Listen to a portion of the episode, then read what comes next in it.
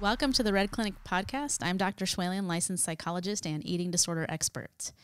Today, I'm going to talk about how to develop critical thinking skills in your kids and how parents can prevent creating body image concerns in their kids. The reason I wanted to talk about this topic today is because I actually went and listened to the previous episode because I couldn't remember what I talked about last week.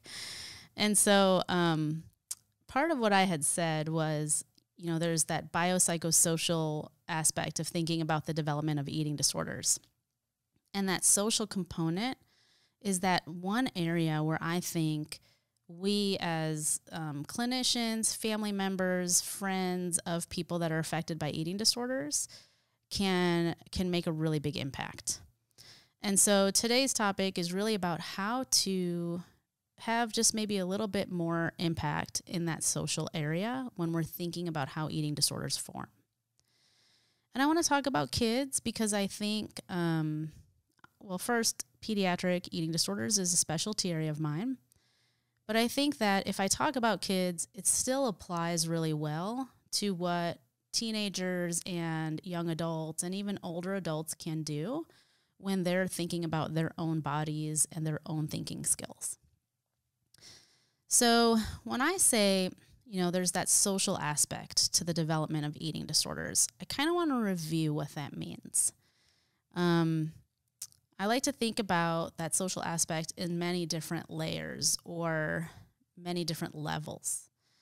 You know, there's that that global level where we know culture plays a real big role in the way that the American society or a lot of Western cultures will internalize the thin ideal of beauty and basically create all these different aspects to, you know, why being thin is also being healthy, why being thin is better, and why if you're not thin, you should do everything you can to strive to become thin. Um, and so there's definitely that value as a society overall in a general sense there's also you know that trickle down effect that that value has in how we live our lives in our homes the conversations that we have with others the things we focus on and spend time on and even how as parents or adults we may model what we're doing in terms of valuing that thin ideal for our children. And so that's really where this is coming from so when I say let's think about how to build critical thinking skills in kids, I'm I'm talking about, you know, how can we make more awareness of this societal norm more a part of our everyday conversations. So if we're talking to our kids, um, you know, regularly, or if we're talking to our friends and we know our kids are listening, are we being intentional about what we're talking about?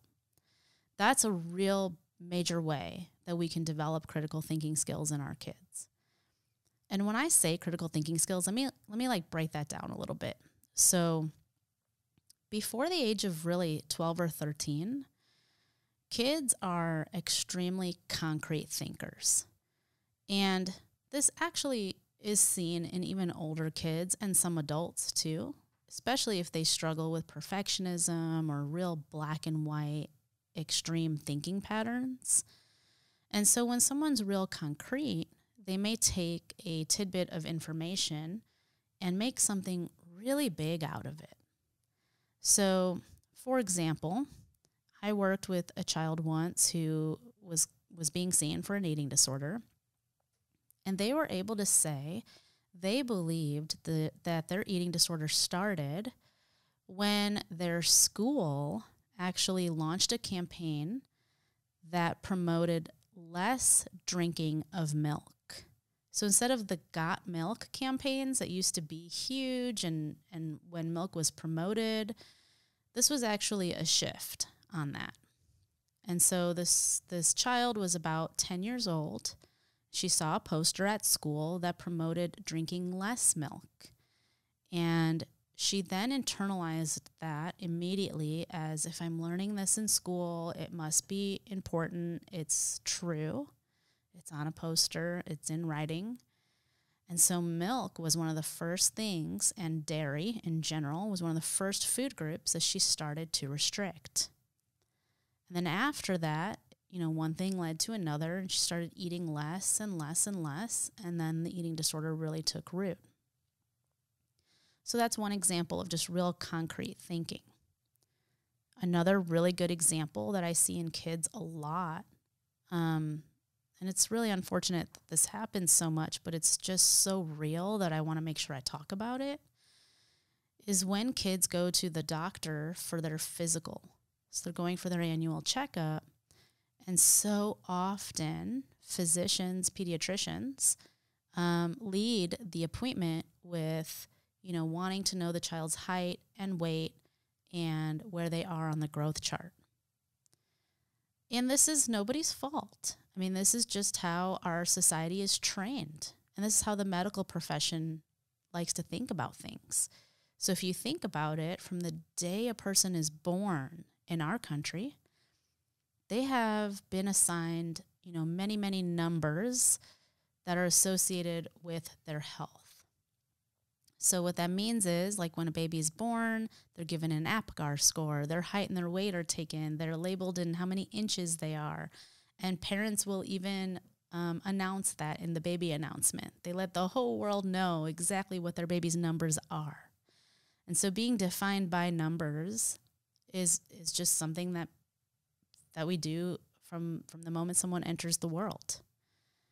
So when a child's going for their annual checkup and the pediatrician's just doing what they've always done, they might look at a child's growth chart they may uh, make a comment about BMI and they might say something like, you know, it looks like your child is inching up, you know, in a concerning range on their growth chart. They may need to focus on losing weight. Or they may be even more direct and say, I want you, they may turn to the child and say, I want you to focus on eating healthier and getting more exercise because you could stand to lose a few pounds. And so when a child hears that, first they're hearing that from, you know, a very respected figure. It's a doctor. There's a very concrete aspect to that. Like, where's the information coming from? And then they might think, oh my goodness, I'm not good enough, or I'm fat. I need to make a change very quickly. And so their concrete mind went to, there's a big problem here. I'm unhealthy. I need to fix this. And I've seen that so many times where, you know, maybe well meaning pediatricians who had no intention of triggering the cause of an eating disorder actually ended up being the reason, you know, why a child was then triggered to go into eating disorder mode.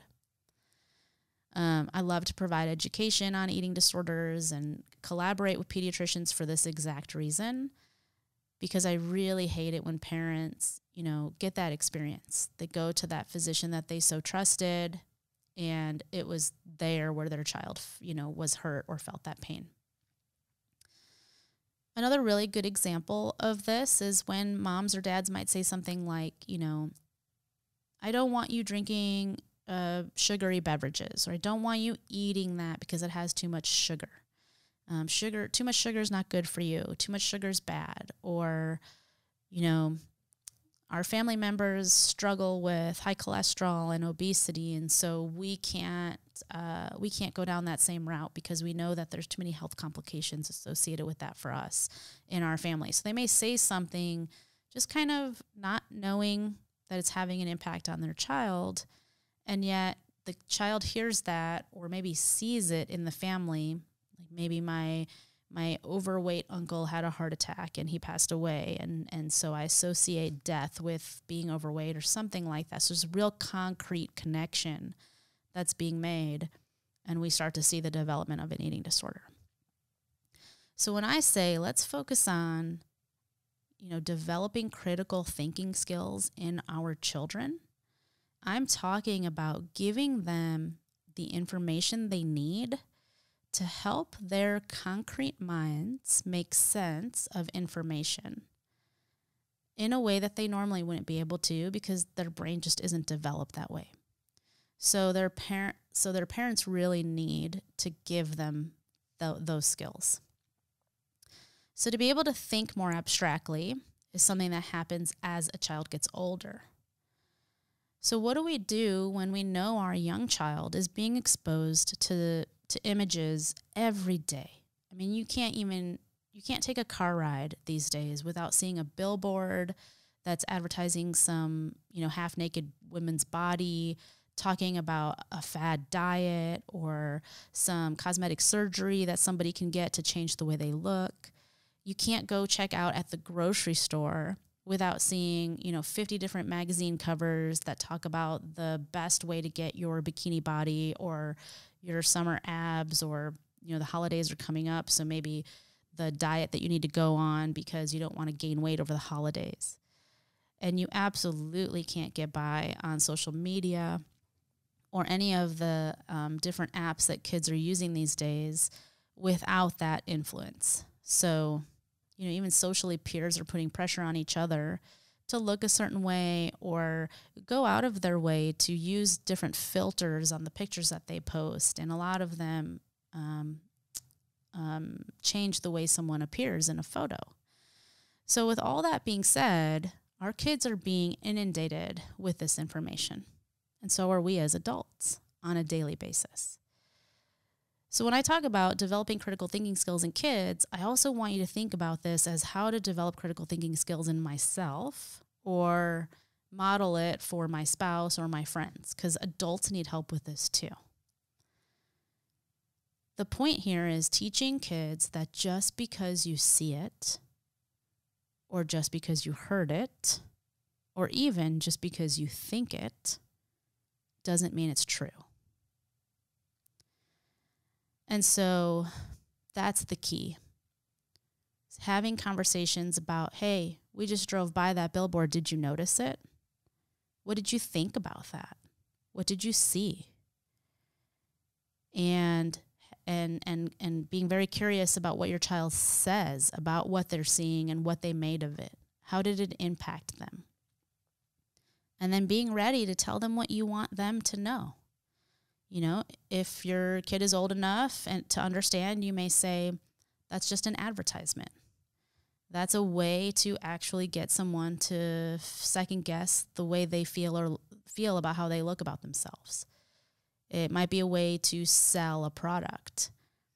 There's an agenda here. There's a an ulterior motive here. You need to know about what that is so that you're not just taking information in and accepting it without critically thinking about it. Getting involved in your child's use of social media and knowing the things that they are looking at is extremely important here. And I am going to do an, an entire episode about just technology and how it contributes to eating disorder uh, recovery and relapse prevention. Um, but but knowing what they're looking at and having conversations with their with your kids about that so saying you know what did so and so post today or how does it make you feel to know that there's so many filters that are being placed on this photo do you know that what you're looking at isn't necessarily real there are some really great examples that I like to show clients and families that I work with when I'm educating on this topic.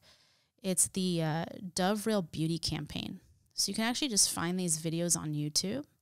You can type in Dove Real Beauty Campaign, um, sketch artist, or photoshopping. And with those search terms, you'll actually find videos of what I'm talking about. So they show videos of a billboard ad and how, you know, a, a, very average, normal person can go into a studio with a bunch of makeup artists and cameras all around her.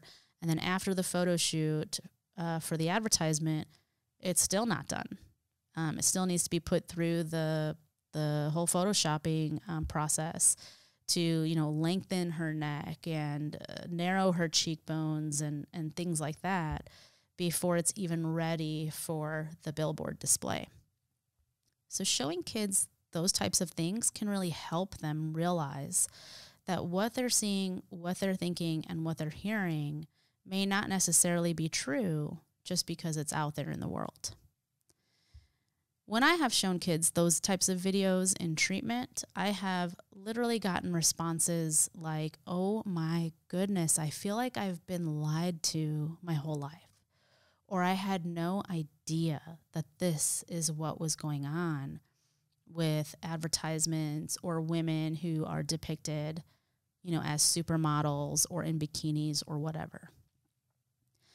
So the critical thinking skills is just so so important. And the really good news is that parents and family members absolutely can influence the development of critical thinking skills in their children or even in their loved one who's struggling with an eating disorder um, at any time. So it can be to prevent the onset of an eating disorder, but it can even be during the recovery process.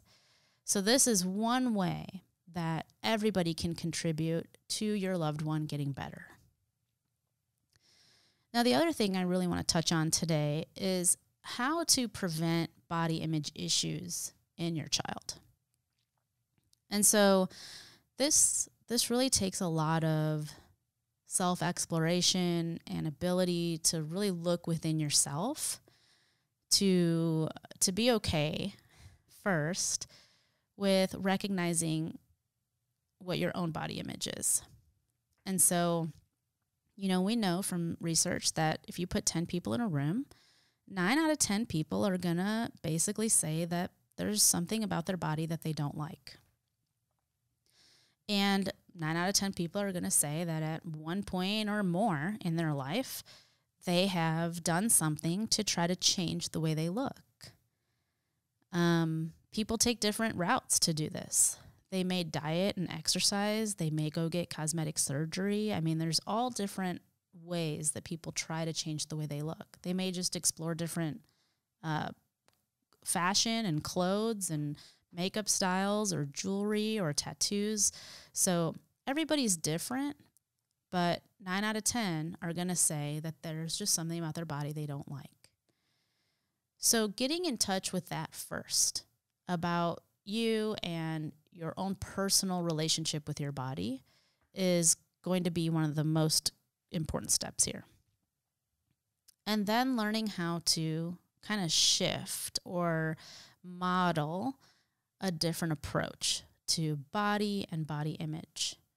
So there's actually like movements out there that are, you know, we're going to movements that focus on no fat talk. Um, college campuses are really good at doing this. And I love it when households decide they're going to do this.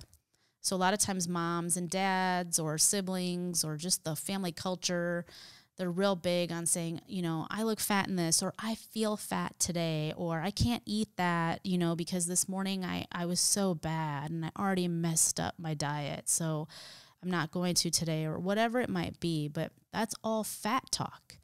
And so, one aspect of helping kids have a better body image and have a better relationship with their body is to really make the commitment and set the intention to move away from that kind of talk. And for parents who are focused on trying to build their kids up and wanting their children to know kind of who they are, it's real important to focus on other things other than appearance. So, one thing that parents tend to do is to tell their kids how cute they are all the time. Um, you're so cute. I love your hair. Or, you know, for little girls, that's such a cute little bow, or look at that cute little dress. And so there's a lot of focus on appearance. It's normal. It's okay that we go there first because humans are very visual. You know, we, we see things, we're, we're triggered to just kind of process that in the moment. And so that's what is natural to comment on first. Um, but when we're trying to be intentional about how to how we're developing a sense of relationship with body and sense of character in our kids, we really want to try to lavish them with words of affirmation that have nothing to do with physical appearance. So I like to work with parents a lot to help them understand just different ways to lavish their children. You know, things like um, I'm so impressed with with just how committed you've been to your sport it's been amazing to watch. And I can see with that commitment, you're going to do really awesome things in life. Or if your daughter puts together like a really cute outfit and you just can't help yourself from wanting to comment on it, you can comment on the fact that she put it together rather than how she looks in it. So the way you put the different colors and outfit pieces together so creative. I love how you tapped into that aspect of your personality. Um, you are your own person. You are, you know, courageous or strong or brave.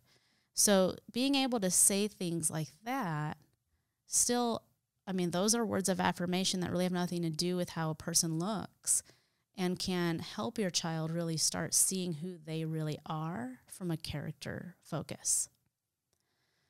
Um, when you do talk about body, it's really important and highly recommended that you talk about your body in or or a body in terms of what it's able to do and express gratitude for what your body is able to do or what it allows you to do in life. So those of us who have, you know, full capability over our bodies are able to say, you know, my legs help me run and it's because I was able to get up and walk to my car this morning that I was able to get to work. Um, or you know my brain it helps me think and it helps me accomplish things and that's where all my great ideas come from uh, my body is strong. My body helps me uh, focus or get things done that I want to accomplish for the day.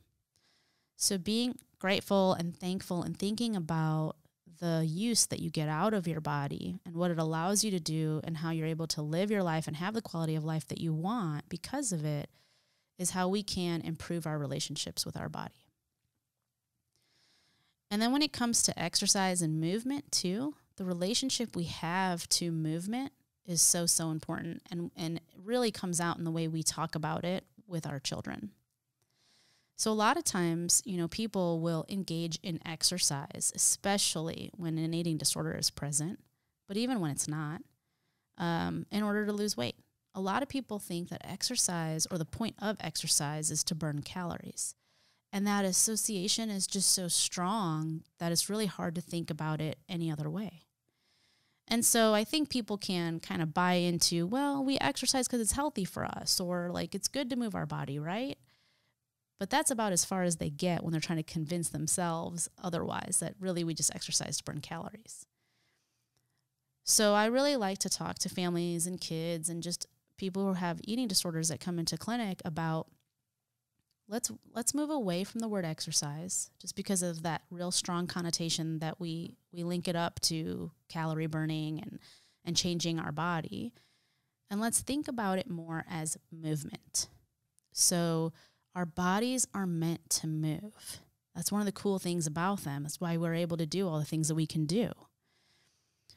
And so if we think about movement but then we add to that like joyful movement we're no longer thinking about it as exercise. So, joyful movement, like we really break that down, it really means, you know, am I doing, am I engaging in some way of moving my body where I'm also experiencing joy? And when you think about exercise the way most people think, like nine times out of 10, they're probably going to say, no, I'm not having fun. I'm not enjoying this. I hate going to the gym. I don't know why I'm doing this to myself. Or people with eating disorders might say, I know why I'm doing this to myself. I'm punishing myself. I'm running, you know, eight miles on the treadmill today. And I don't enjoy a second of it. Well, that's not joyful movement.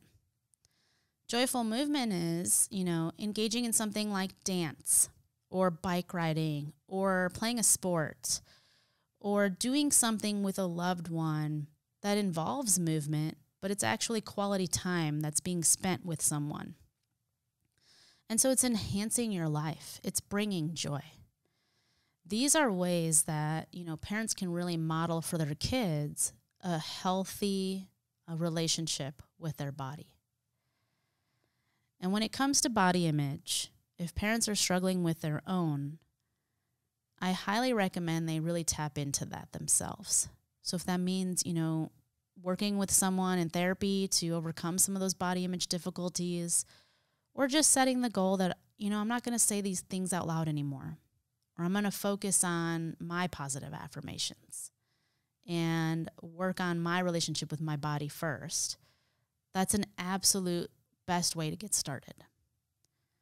So the urge might be to look in the mirror every time and say, I hate the way this outfit looks on me, or I put on so much weight, or I feel fat. And I'm going to say to someone like that, well, can you feel protein? Can you feel carbs? Because fat is not a real feeling. And we're going to have to dig down underneath that and say, you know, what's really going on here? We usually find that when people say those things about themselves, it's because they don't feel good about themselves. It's because they're feeling a lot of shame and there's a lot a lot deeper issues that are going on that we need to address. And so that's why, you know, that's what we do at the Red Clinic. And that's why we love doing the work we do because we get to really uncover a lot of the things that drive that eating disorder or drive those body image concerns. And we get to walk alongside our clients in helping them achieve recovery, um, develop those critical thinking skills, and overall develop a better relationship with themselves and their body. So that's the Red Clinic podcast today. I will see you next time.